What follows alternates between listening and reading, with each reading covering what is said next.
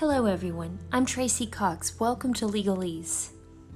This week, in the U.S., in the wake of the death of George Floyd, it's a painful, raw, and scary time. It's hard, emotional, and discouraging. But can we grow and change as a result of this? If you're wondering where to start with change, or just how to begin the conversation, this week's episode can offer wisdom and guidance. Because this week, my guest is David White. David is not only a minister, but also the owner of White Brothers Gym.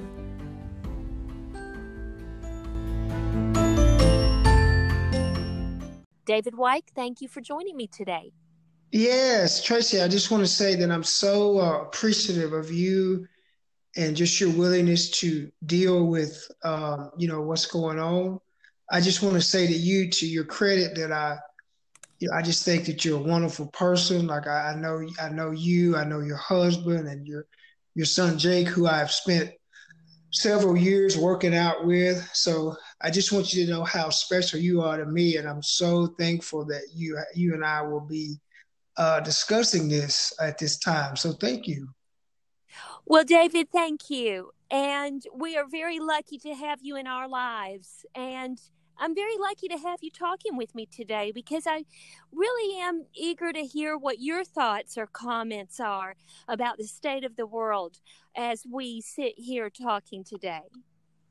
Yes. And I'm very thankful to be discussing it. And, Tracy, if you allow me just a few minutes, when I look at what's going on as far as, our world and the things that are happening, and at this time and space that we find ourselves in, one thing that I'll say is this week at the gym has been a very, very, very interesting week. Now, I use the word interesting because of just being in the personal training business, and the word personal really plays a huge role in my job. I have people that I have trained for, 10, 12 years. And some of those individuals I see, anywhere from 2 to 4 times a week.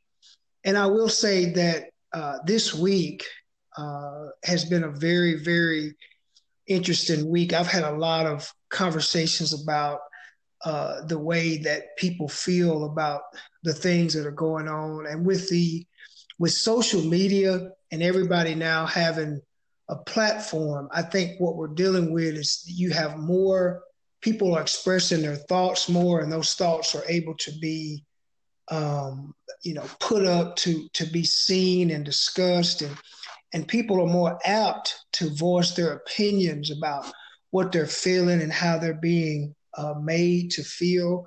But I will say this, it seems like that we're in a very, very tense time.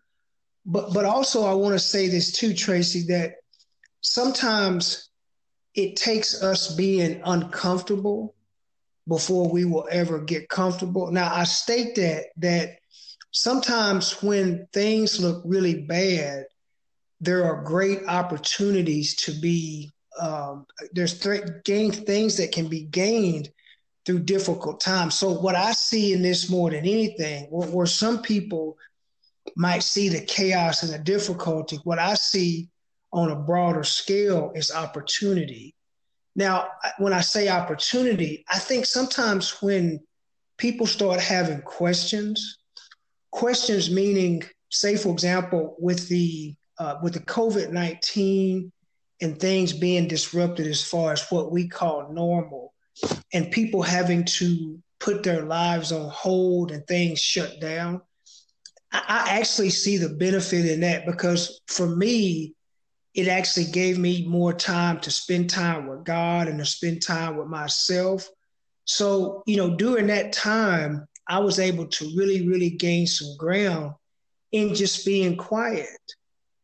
And I think a lot of times we need opportunities to reflect on ourselves and who we are and our thoughts and actually how we see the world. You know, Tracy, when you look at the world and how fast it moves, sometimes if things don't slow us down, we'll never slow down. So I saw opportunity in things slowing down, but also and I know that, you know, what happened with George Floyd and, you know, that has really stirred things up, and it's got a lot of people questioning. A lot of people are looking for opportunities to try to, you know, to make changes and to do things better. But I will say this before we lead into what we'll talk about next. Like, my thoughts as far as the things that are going on today is that, like, if we could begin this, I want to say that right now in this time, I see more opportunity than I see with anything else. And what I want to state before we go forward is my thought right here, right now, today, is I actually feel more hopeful than I ever have before. I actually have more hope in humanity right now than I've ever had before. And the reason why is because the questions that people are asking, the need for people to, I see that are questioning, like, how can I be better? What can I do to make the world better? And those questions are being asked because of the difficult things that are going on. So what I'm trying to say is I would like people to really start maybe having a paradigm shift in the mind, like having a different way to think. And when you see a difficult situation, instead of seeing the difficulty, start seeing the opportunity. And as we go forward, we'll talk about the opportunities that I see in what's going on right now. That's very powerful, David. And that really does make sense. And you mentioned a paradigm shift and how we can change the future and make it better. How can we change the future and make it better, David? Well, you know, and one of the things about, and this is something that I would give you credit for, which you, as you and I were talking earlier, you were stressing how that, you know, we need to be able to band together instead of be driven apart. Now, if I can, I will use a verse in the Bible. There's a verse in the Bible that says, a house divided cannot stand. So what we got to look at is, as human beings, is we've got to start looking at our, I'm going to use two words. I want to use the words accountability and responsibility. Okay, accountability and responsibility. Now, it is in accountability. And when I say accountability, like what makes me really want to do good toward my fellow man is the love and appreciation that I have for every human being. So, and Tracy, to be honest, the way I got that way is that I started trying to see the world the way God sees the world. Like when you look at what God says, you don't see God talk about color. You don't see God talk about race. Like when God looks at humanity, he looks at our souls. Like he looks at, you know, just the fact that we are human beings, and God doesn't put human beings in categories. He doesn't look at human beings as being black, white, Hispanic, rich, poor, Democrat or Republican. Those are categories that we come up with and that we use. And what happens is that whenever I can take my fellow man and put him or her in a box, whenever I can say, well, you live here and I live here, you're this color, I'm this color, you're this political affiliation, I'm this political affiliation. And if I do that, what that does is that way I can relieve myself of my accountability and responsibility that I'm supposed to have towards you. Now, when I say accountability and responsibility, the foundation of that is going to be love, okay? Love, and the true definition of love Tracy, that is what is going to bind us together. Like when I say true definition of love, I'm going to explain it this way. Tracy, I haven't always been a minister, and I've had times in my life to where I actually was the opposite of what I'm supposed to be. And when I say, if you want to know what changed me was love, and it was God's love. Now you say, well, David, what do you mean by that? Tracy, whenever I started really trying to give my life to God, the first thing that started happening is that when I started looking into God's word, the first thing that happened was God showed me my reflection. He showed me what I looked like in my lowest states. God showed me my inconsistencies. He showed me my failures. He showed me my shortcomings. But Tracy, what just blew me away is that what I also understood is in my worst of times, God loves me unconditionally in my worst of times.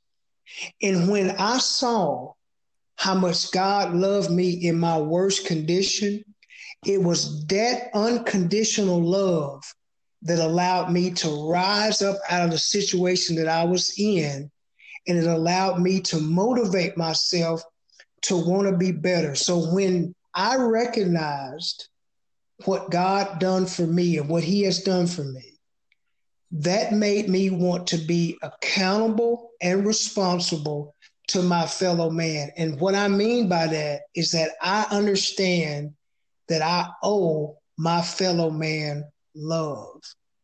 Now, Tracy, when I say love, I'm talking about love that is long-suffering, love that is patient, love that is kind, love that is understanding, which means what we need to be able to offer to our fellow man is even when somebody doesn't have the same opinion as me, even when somebody doesn't have the same political affiliation as me, even if somebody is a different color than me, if I can love a person through their differences, the way God loved me in the worst of times, if I can love my fellow man, even when they're not doing the way they should, it is that love that is what will motivate that person to change. And what I'm saying is that we will never overcome evil by returning evil for evil. If we are going to make a difference, we've got to be able to overcome evil with good. Wow, David, you're talking about unconditional love. That's exactly right. That's exactly right. Wow, that's beautiful. And what I'm hearing is just, you know, just taking care of each other, loving each other, supporting each other. Mm-hmm. Yes, taking care of each other, loving each other, supporting each other. And also having that responsibility toward one another, like being able to recognize that I have faults myself, I have issues myself, I'm not perfect myself, but also Tracy, I think that when we really get down to it, I think that we've got to also understand like what it truly takes to change. And when I say change, every day of my life, I'm trying to change something about me that helps me identify with God's character more. Now when I mention change, and if you don't mind, I would like to spend a few minutes like just talking about like, say, change as far as right now, there may be a lot of people who are thinking, after what they've seen, the thought may be, how can we change the future? How can we make it better? Like, how can we make the world that we live in better? And I know that so many people with what they may post on social media and the way that people are expressing themselves right now, they're thinking in their minds, okay, how can I change the world that I live in? What can I do to change? Now, I know that, like, say, people have been angry, like there's been protests and there's been many ways that people are looking at, okay, how can we truly make a difference? But Tracy, if you don't mind, like what I would like to talk about for the next few minutes is I want everybody that really has a desire to change, I want you to walk over to the nearest mirror and I want you to look in that mirror and I want you to look at the reflection staring back at you.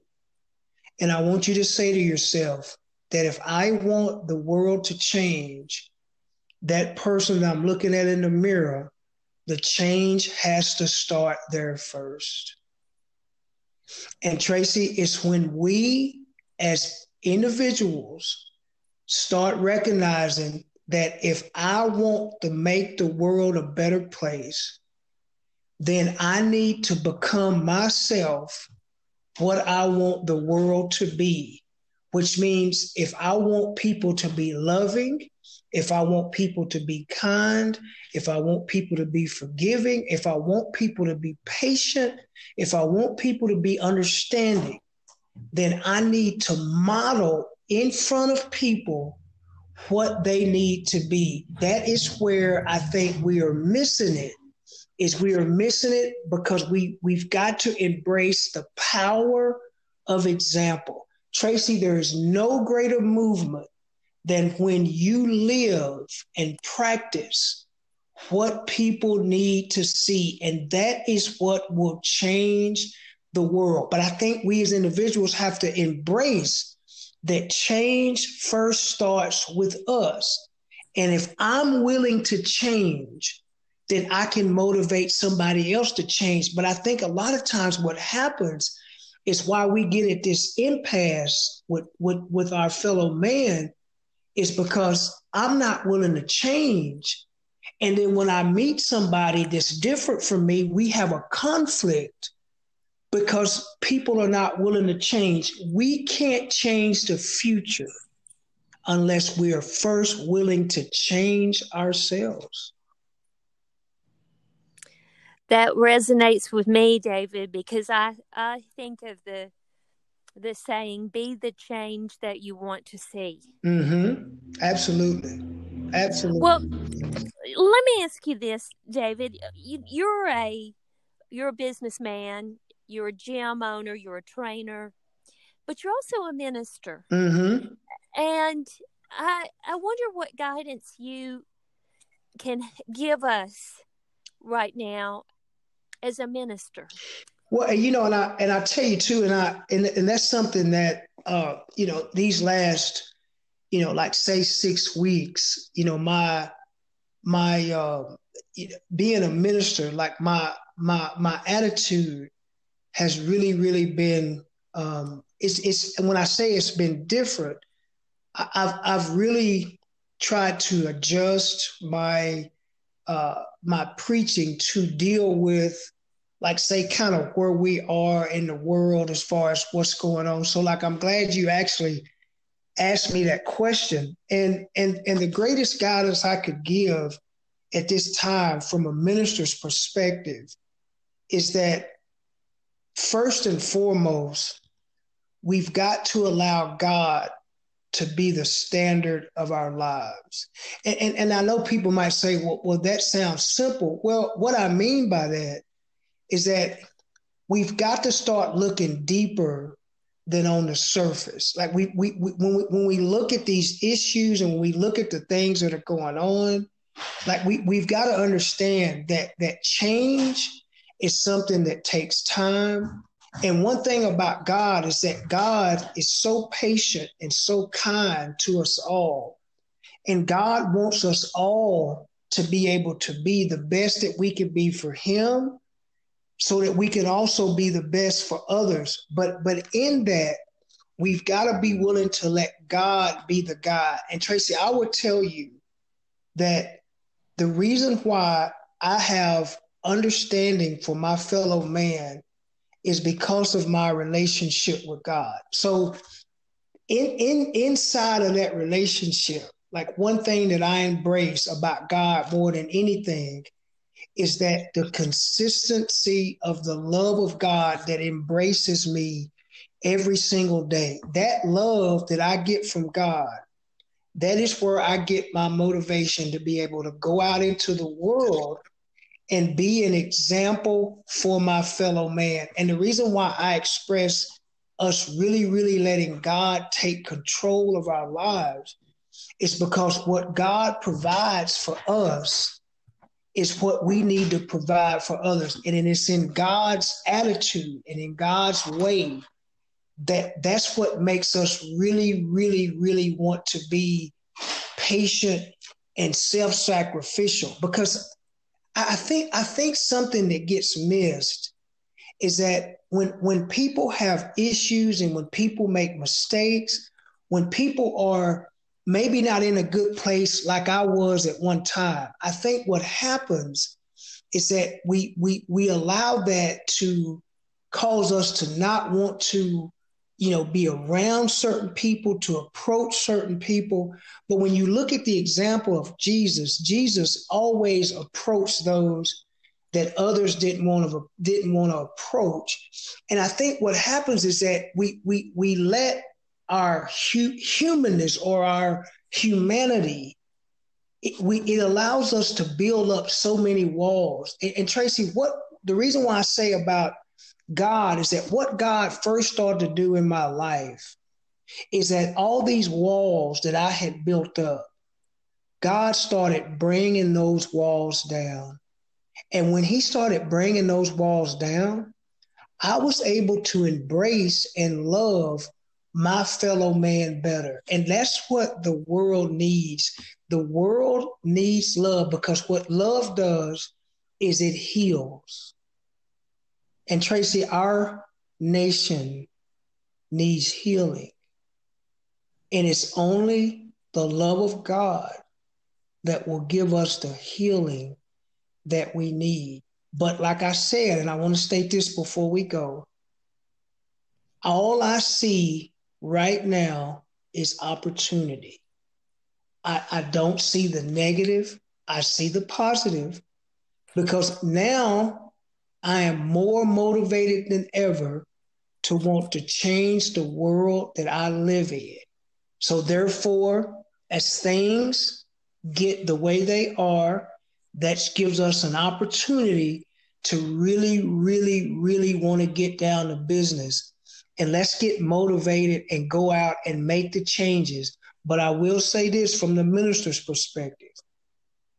If God is for us, then nobody else can be against us. And if we follow and respect God, we will respect our fellow man, and we will begin to heal this nation, because that's what we need. And God is in the healing business. And we can make a difference if we are willing to make the difference.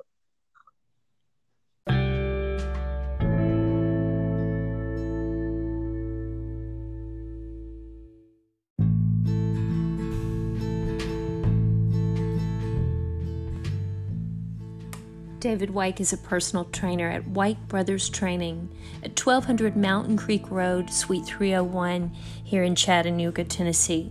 He's a minister at Taft Highway Church of Christ. If you'd like to reach out to David, his email is wykelana7557@gmail.com. Thank you for joining us for this conversation this week, everyone. I hope you'll tune in again next week here on Legalease.